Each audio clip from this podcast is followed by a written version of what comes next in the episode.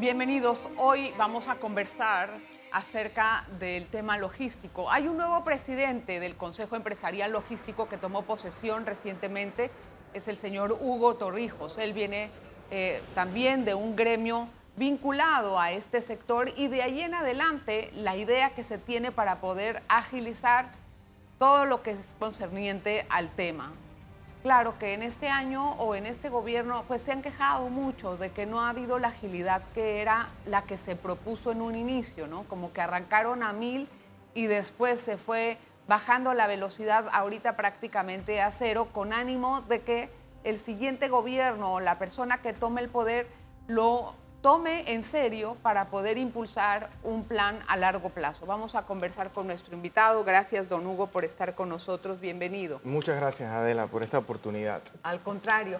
Eh, bueno, tal vez voy a iniciar con una pregunta que no es la mejor, en el sentido de que no son las mejores noticias, pero Liberia nos acaba de quitar el liderazgo en tonelaje, en materia eh, marítima, y eso preocupa mucho al sector el que usted representa. ¿Qué cree que se debe de hacer al respecto? Nosotros eh, en el Consejo Empresarial Logístico eh, tenemos a la asociación eh, APADEMAR, la Asociación de, Derecho Marítimo, y estamos muy empapados con el tema. Y este es un tema que lleva ya muchos años. llevamos advirtiendo la amenaza que tiene Liberia hacia Panamá por muchas razones. Eh, la principal razón es que Liberia se maneja como una empresa privada. Es como si fuera una SA en la cual eh, tiene dividendos y se maneja totalmente corporatizada, ¿verdad? Entonces, nosotros aquí en Panamá siempre hemos luchado para ir mejorando el registro en el tema de automatización, agilidad. O sea, que el dueño del barco, ya sea en Hong Kong, en cualquier país que esté, él pueda hacer todo digital, pueda hacer todo digital y no tenga que estar siempre el abogado con ese contacto cara a cara con el servidor público, porque los tiempos han cambiado. Bueno, ¿y cómo podemos hacer eso todo digital? Porque el sentido de tercerizar aquí servicios siempre se ve como un negocio para quien sea, menos para el país. Claro, el tema es que el mundo está avanzando ya. Entonces, ¿qué es lo que busca el dueño de un barco? El dueño de un barco no busca ahorrarse mil, dos mil, tres mil dólares con un registro de nave el dueño del barco lo que busca es rapidez. Por ejemplo, el registro panameño cierra los domingos. Eso es algo que, al final te das cuenta, o sea, el, por el mundo marítimo no cierra los domingos. Lo que yo tengo entendido es que los, que los representantes marítimos de los consulados especiales deben de estar listos 24/7 todos los sí, días. Pero es diferente, porque ahí viene otra problemática que es el, el tema consular. O sea, por ejemplo, el cónsul, sabemos que a veces son puestos políticos, ¿verdad?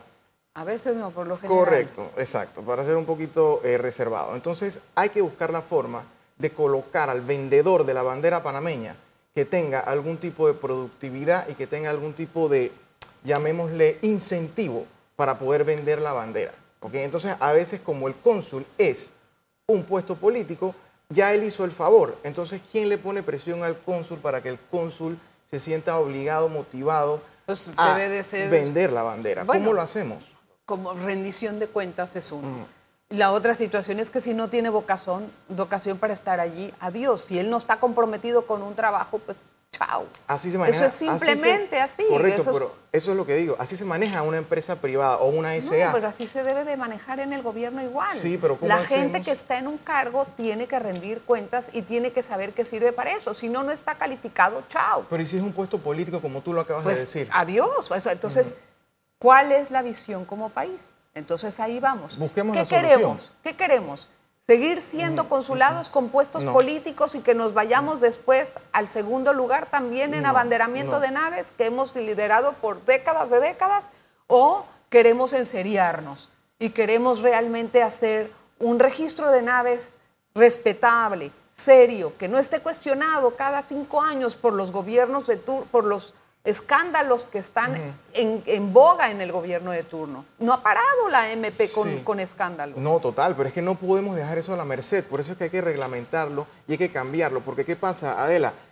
Venga el, presidente que venga, quedamos a la merced de que funciona el consulado o no funciona. Entonces no podemos arriesgar ese activo tan importante que es el abanderamiento de barco que tenemos más de 40 años siendo el primer lugar. Entonces no podemos dejarlo a la merced de qué pase con el siguiente presidente. Ese es el temor que tenemos nosotros. Nosotros queremos reglamentarlo, nosotros queremos decir, este es el camino, esta es la visión. Entonces, la idea que tenemos nosotros en COEL es a presentarle un plan a los candidatos en la cual no inventemos la rueda.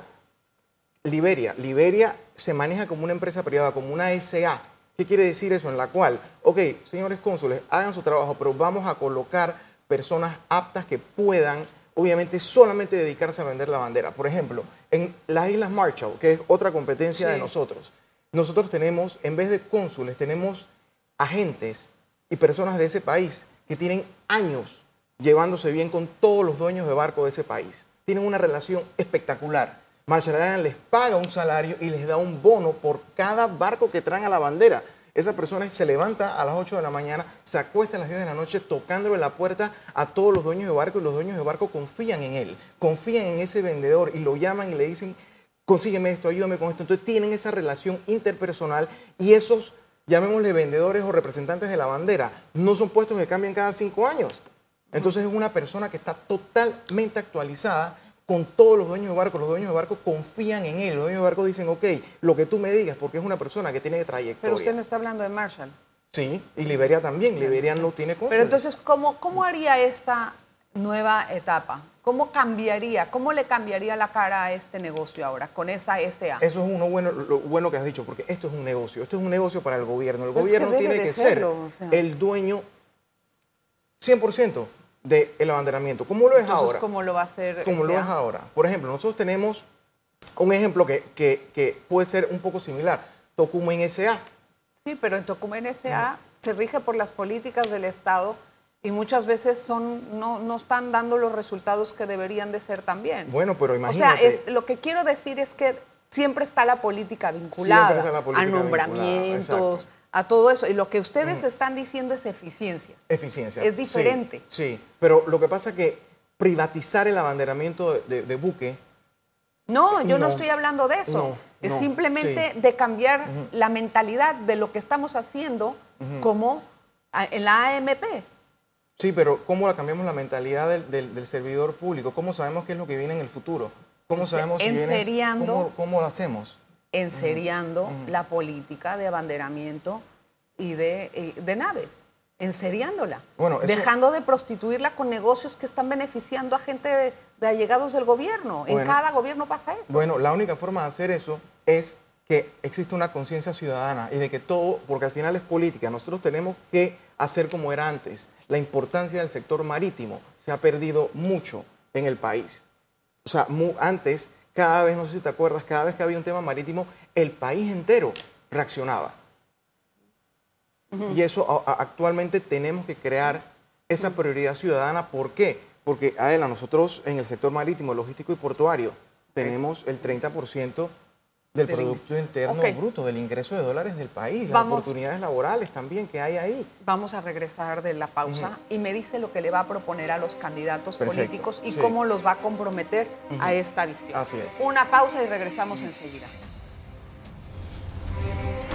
En breve regresamos con En Contexto. Gracias por continuar en sintonía. Mire, este es un tema interesante el sector logístico. Muchas veces eh, lo entendemos los que no estamos vinculados al tema, los barcos, el puerto, pero es mucho, pero mucho, mucho, mucho más que eso. Y realmente el sector debería de tener una visión un poquito más seria a largo plazo.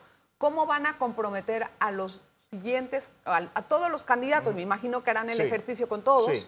Para comprometerlos a que se respete eso. ¿Qué es lo que les van a, además de la reglamentación que me hablaba, pero ¿Los van a poner a firmar un papel o les van a enseñar una propuesta? ¿Cómo van a hacer? Lo primero que estamos haciendo es actualizando la data eh, de lo que representa el sector logístico, marítimo y portuario para la economía panameña. La última data que se hizo fue en el 2015 y el sector logístico, marítimo y portuario representa el 33% del Producto Interno Bruto y generaba en ese reporte 200.000 empleos. Nosotros ahora, actualizando esa data, pensamos que posteriormente a la pandemia, que ya la construcción cayó un poco, el sector marítimo, logístico y portuario va a ser mucho más.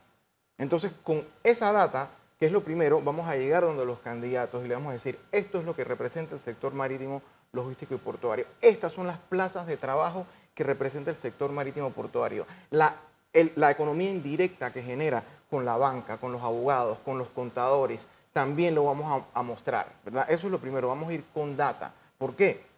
Porque sabemos que estamos ahorita mismo en una necesidad increíble de reactivar la economía panameña. Lo que el panameño quiere es más dinero. Eso es lo que el panameño quiere y eso es lo que el panameño necesita. No quiere más subsidios, sino quiere empleos de alta calidad. Hay reportes múltiples que dicen que las dos fuentes de ingreso principal que hay que desarrollar en Panamá es el sector logístico, marítimo, portuario y el sector turismo. El sector turismo requiere mucha inversión. Mucha inversión. se complementa. Se complementa. Pero, y el sector logístico no necesita tanta inversión, necesita voluntad, necesita decir, esta va a ser la línea, exacto, agilizar, desburocratizar no es caro, o sea, eh, automatizar no es caro, o sea, eso no son cosas caras. ¿Por qué no pudieron hacer eso ahorita en este gobierno? ¿Qué fue lo que pasó? El, el, yo soy un empresario, así que no, no, no quiero tampoco entrar en las funciones de un gobierno, pero administrar un gobierno es una mezcla de política con administración pública. Entonces, cuando se mezcla la política en los diversos ministerios que se tienen que alinear para tomar una sola decisión, ahí es donde vienen los problemas. ¿Por qué? Porque al final hay que cambiar un poquito el chip del funcionario público y de toda la gestión gubernamental. ¿Por qué? Porque todos los demás países ya están cambiando el chip, se están automatizando, están diciendo, hey, pero mira lo que Panamá hizo. Ay, Panamá tiene una falla, Panamá todavía tiene algunos trámites que son sumamente burocráticos, entonces al final volvemos a lo mismo que pide la nación, transparencia, porque la desburocratización y la automatización de los procesos genera transparencia y le quita al funcionario público la discrecionalidad y la discrecionalidad es muy peligrosa, porque los buenos funcionarios públicos no la usan a su favor económico, pero puedes encontrarte malos funcionarios públicos que la discrecionalidad, y eso lo sabe todo Panamá, la usen a su favor económico y ahí es donde está el peligro, porque en el sector logístico estamos compitiendo contra el mundo. Eso no, es un trapo que se lava en casa. Por supuesto. Eso no es un trapo que se lava en casa. Entonces ahí tenemos que sacar esa discrecionalidad. Ahora, Hugo, eh, en lo que queda del año, ¿cuáles son sus expectativas? Del año no, del gobierno, perdón. ¿Cuáles son sus expectativas como sector? ¿Van a seguir luchando con esto o simplemente van a rendirse y esperar? No, el, sector... Eh, privado tiene que hacer su trabajo. Nosotros tenemos que seguir eh, como si no fuera un año electoral, como si fuera otro, tenemos que seguir presionando. Pero al final lo que queremos hacer es a la misma vez mandar un mensaje claro al próximo presidente de Panamá. Al próximo presidente de Panamá que sepa el potencial que, hay. No, y todavía lo que va a hacer el canal con los cambios que vienen a continuación con respecto a la visión del canal, dejar de pasar, o sea, van a pasar barcos, pero también se van a enfocar en la carga. La carga va a ser el cliente del canal, ya no los barcos. ¿Eso qué significa? Que hay un mundo de desarrollo por delante, además de esto. Total, total. Entonces, eh, ¿cómo, ¿cómo van a provocar un nuevo gabinete logístico en el gobierno? Bueno, actualmente eh, hay mucho escepticismo de que, de que se pueda lograr, pero vamos a intentarlo, vamos a, enviar las comunicaciones respectivas, ¿verdad? Al final el gabinete logístico tiene que estar liderizado por el ministro de la presidencia. Y, eh, y ahí es donde el ministro de la presidencia, que generalmente es la persona más allegada al presidente, manda la línea hacia todos los ministros que conllevan ese gabinete logístico. Entiendo, pero ¿creen que puedan lograr ¿Y qué, ganarían con un gabinete logístico? Son dos preguntas. Si lo podemos lograr, no creo que ganaríamos mucho. Pero al final, COEL, el gremio que yo represento, tiene que hacer su trabajo, porque somos profesionales. Entonces tenemos que pedirlo, tenemos que lograrlo. Ok, no se puede que tengas razón, lo más seguro, pero tenemos que pedir el gabinete logístico porque es parte de la ley. ¿Usted cree que el sector logístico no es bien comprendido en el gobierno? ¿El valor del sector logístico? No es bien comprendido eh, y se tiene que hacer también una labor educativa. Una labor educativa para todos los funcionarios públicos porque hay funcionarios y servidores públicos que no saben el valor de la decisión que están tomando. No saben el daño que pueden hacer quitando la agilidad al sector logístico, porque el sector logístico es agilidad. ¿Por qué, le harían, ¿Por qué lo harían así? ¿Cuál es la visión del servidor público que no piensa en agilidad? ¿En qué piensa? Bueno, acuérdate que el servidor público también eh, a veces tiene mucho temor, tiene mucho temor por la ley.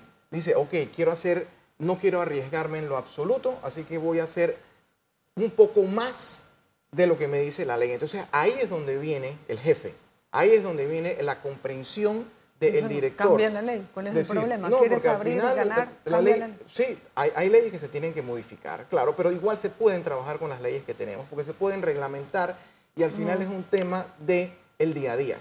Entiendo. Ok, vamos a, vamos a hacer la segunda pausa, pero vamos a regresar con más en este programa de logística. En breve regresamos con En Contexto. Gracias por permanecer en sintonía. Don Hugo Torrijos, bueno, me estaba hablando del esfuerzo. ¿Usted cree que está tocando fondo entonces ahorita de con eh, la comunicación que tiene con el gobierno? Eh, sí, yo pienso que... La pérdida de la comunicación que hay con el gobierno. Yo pienso que, no, eh, el gabinete logístico se creó para poder tener una sinergia comunicativa y de operación y de buscar soluciones de todo el sector logístico, marítimo y portario con todo el, gobierno, con todos los ministros. Por eso se llama gabinete, porque es una mesa de trabajo en la cual se buscan soluciones y el líder, que es el ministro de la presidencia, las materializa dándole seguimiento a todos los ministros y directores, ¿verdad? Entonces, al nosotros perder estos cuatro años eh, y solamente se hicieron tres gabinetes logísticos, claro que le quitó gran preponderancia al, sector pues logístico. entonces ahí no tienen comunicación con el Entonces, ese es el mensaje que queremos mandar. O sea, sí, tocamos fondo, pero no queremos descubrir un peor No, no, no, no. Obviamente que la idea es retomarlo. ¿Cómo? Retomarlo. Ya, me dijo que iban a tratar de, hacer una... Eh, eh, de lograr un nuevo gabinete. ¿Cuáles son los principales inconvenientes que está enfrentando el, el sector logístico ahorita? Bueno, ahorita tiene muchos inconvenientes, ¿verdad? Tiene muchos inconvenientes. Al final, el sector privado que yo represento, todos están dispuestos a invertir. Todos están dispuestos a invertir porque Panamá es un país de oportunidades, ¿verdad? Pero el Estado tiene que ser un facilitador en todos los sentidos. ¿Y entonces ponen peros a todo para recibir coimas o cómo? Bueno, yo, es que lo que pasa que, claro que también hay corrupción en Panamá, no se puede negar, pero no, no todo es, eh, es así. Hay muchos servidores públicos que están haciendo su trabajo y al final lo que, lo que, lo que se necesita es una dirección de arriba que diga, este trabajo se tiene que hacer de esta manera, este proceso que es de puro papeleo sobreburocratizado. Ahora vamos a simplificarlo y va a pasar exactamente lo mismo. Entonces, al final no es un tema de que miremos al servidor público, sino que la dirección tiene que dar esta orden y para eso era el gabinete logístico. Pero bueno, no, no resultó. Mm. El que está a, cargo de los consejos logísticos es el señor José Alejandro Rojas, o Alejandro Rojas, perdón. Sí, el, el, ¿qué figura, qué rol está desempeñando en todo esto? El mensaje que nosotros queremos mandar a los futuros, eh, al futuro presidente es que esto no lo puede manejar ningún ministro consejero. Los gabinetes logísticos Porque no tiene, poder de no tiene poder. Acuérdate que, que cuando empieza el gobierno se politiza todo y al final el que tiene el poder es el ministro de la presidencia. El ministro de la presidencia es el responsable y el único que puede legislar los gabinetes logísticos. Y es algo que hay que aceptar. Eh, en la época de Álvaro Alemán así se hacía. ¿Usted cree que los, los futuros planes que hay del canal puedan integrarse con ustedes en un gabinete, en un, no en un gabinete, sino en un sector más dinámico, que tenga una mirada fija hacia un rumbo de aquí a 20 o 10 años, 30, no lo sé. Pero hay esa sinergia. Nosotros eh, necesitamos mandarle ese mensaje al señor Catín Vázquez, que es muy amigo de, mi familia, eh, porque ahora es una excelente oportunidad de hacer un equipo, porque al final tenemos las mismas necesidades. El sector privado y el Canal de Panamá tienen las mismas necesidades. Nosotros podemos ser los mensajeros para lograr que el administrador del canal pueda conseguir lo que necesite. Ahora tenemos el problema del agua. Es un problema que afecta a todos. Exacto. ¿verdad? Es un problema que afecta a todos y el canal de Panamá no puede resolverlo solo, sin el apoyo del Ejecutivo. Y ese es un excelente momento para unir fuerzas, sector privado y Canal de Panamá. El problema del agua viene referido también de un, de un inmenso, de una inmensa lista de, llamadas de alerta a las que no se atendió. ¿Usted recomendaría al gobierno que pudiera eh, de alguna manera eh, cambiar la ley eh, para que el- el- la ACP pueda construir nuevas cosas, pueda hacer nuevas embalses, para que la ACP pueda tener esa potestad bajo su paraguas? Es un tema un poquito más complejo que eso, pero sí, mi respuesta es sí. Pero acuérdate que este problema que nosotros tenemos es un problema incierto porque el cambio climático es algo que depende de la naturaleza. Ahora tuvimos una- tenemos una época de sequía muy fuerte que honestamente agarró al mundo por sorpresa. No sabemos lo que pase el próximo año, no sabemos lo que pase, pero sí te hago una pregunta. Ok, el canal construye, pero acuérdate que alrededor del Río Indio y del ensanche hay 10.500 personas viviendo con título de propiedad. Bueno, esa es, esa es la cosa, se tendría que negociar con ellos, pero la, el- la pregunta es quién va a hacer las inversiones. ¿Va a hacerlas el gobierno? ¿Va a hacerlas el canal? O sea, son cosas que el país debe de definir. Sí. Y no sí. vemos hasta ahora que haya hecho una Sí. definición. Tal vez estén andando algunas conversaciones, Sí. no lo sé. Sí, pero al final digo, no podemos dilatar eso por eso. Acuérdate que al final es plata del Estado. Es año electoral, es la pregunta. ¿Se van a tomar Ah, esas decisiones? Bueno, entonces esa pregunta que tú me estás diciendo ya, si tomamos en cuenta lo del año electoral, yo creo que entonces el Ejecutivo, eh, no estoy muy seguro si quisiera ahorita mismo entrar en ese tipo de gestión. Y creo que ahí es donde nosotros también debemos mandar un mensaje. El problema de este mensaje es que esto sí es algo inminente, porque ya perdimos y ya se estiman pérdidas de 200 millones de dólares. El- la restricción del calado de los barcos es la más grande que ha habido en la historia del canal de Panamá. O sea que esto no es algo de que mandemos el Sí. mensaje, esto es algo inminente que sí tenemos que resolver, empezando desde ya. ¿Y qué recomendaría usted ya desde ya a los a los candidatos presidenciales que van a ir a visitarlos? Es decir, yo creo que lo hemos escuchado, es que quiero volver al tema porque hemos escuchado a lo largo de los quinquenios, ahorita que venga este candidato lo vamos a comprometer a que se haga esto y esto y el otro, pero cuando suben después esas cosas se diluyen y ya no hay nada en serio. Sí. ¿Ustedes cómo sí van a hacer que esto funcione? ¿Van a comprometerlos a firmar algún papel, algún memorando de intención? No sé. ¿Cómo se van a asegurar de que esto surja? Bueno, eh, ojalá pudiera yo eh, firmar un contrato con cualquier candidato eh, que, que me cumpla las promesas, ¿verdad? Pero sabemos que, que si no, la- ¿de qué la- sirve? O sea, si no, Sí. si yo vengo y le digo, sí, yo le voy a poner Sí. atención y Ah. subo y no le hago caso, ¿no van a frustrarse igual? La pregunta que me estás haciendo eh, no, tiene, no, tiene, no tiene solución, pero sí nosotros tenemos una idea. Nosotros en, en el Consejo Empresarial Logístico, y esta idea me la dio a mí el, el grupo de los transportistas terrestres, de A hecho. ¿verdad?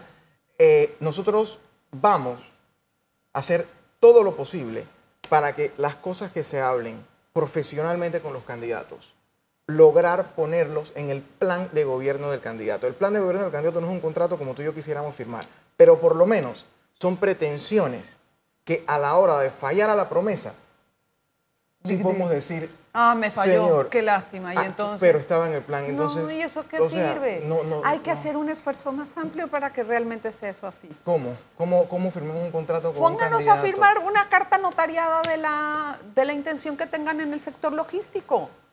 Hagan que los candidatos les rindan cuentas. Sí, Quieren pero- llegar a ser presidentes. Ojalá pues pudiéramos, ento- sí, ojalá, no, no. ojalá pudiéramos firmar una carta Una propuesta, una Ojalá. propuesta logística. Ese es un reto que yo quiero proponer a los candidatos. Que me traigan una propuesta notariada. Una, una, la que vayan a hacer. Que me la traigan notariada. ¿Pueden hacer lo mismo en su sector? Bueno, también otra idea que podemos hacer, a, a la, a la- a- porque al final acuérdate de algo, Adela, estamos hablando de una visión. Estamos Claro. hablando de una visión para la reactivación económica de Panamá. No existe ningún candidato que no le tenga que prestar importancia a la reactivación económica de Panamá. Mira lo que Claro. está pasando ahorita, o sea, estamos, estamos en, en- en un nivel que necesitamos reactivar la economía panameña urgente. Sí. ¿ok? Necesitamos empleos porque ya los subsidios. Pero necesitamos también crear la mano de Ahí obra está. indicada. Sí, no, pero nosotros tenemos muy buena mano de obra panameña. Nosotros tenemos La profesionales B calificada, panameños. ese no es un problema para Eso ustedes. no es un problema para y nosotros. entonces- Eso no es un problema para nosotros. Lo que pasa es que no hay, las plazas de trabajo tenemos que aumentarlas. Hay mucha gente en el sector logístico sin empleo. ¿Por qué? Porque las compañías necesitan multiplicarse, crecer, facilitar la Y inversión. no los deja el gobierno. No, este- no, mira, esta pérdida del canal de Panamá de 200 millones de dólares que se estima, eso le va a pegar al sector logístico Bueno, marítimo eso fue, eso- terriblemente. Eso, fue por el fenómeno del niño. o sea, Correcto, pero... que pero- también se tenía que haber previsto Sí. antes, pero Hay otros fenómenos como por ejemplo la burocracia, que también aleja compañías, prohíbe el crecimiento. Entonces, eso es lo que, lo que, lo que te digo del sector logístico. No se necesita grandes inversiones, necesitamos visión, voluntad, ganas de trabajar y obviamente Poco capacidad. Exacto. Gracias, Hugo. Esa es una muy buena frase para cerrar el programa. Espero que cale el mensaje no solamente al gobierno actual, sino a los candidatos que están interesados en gobernar el país. Nos vemos la próxima. Las noticias en contexto con Adela Coriad. Revive este programa entrando al canal 1 de BOD de Tigo.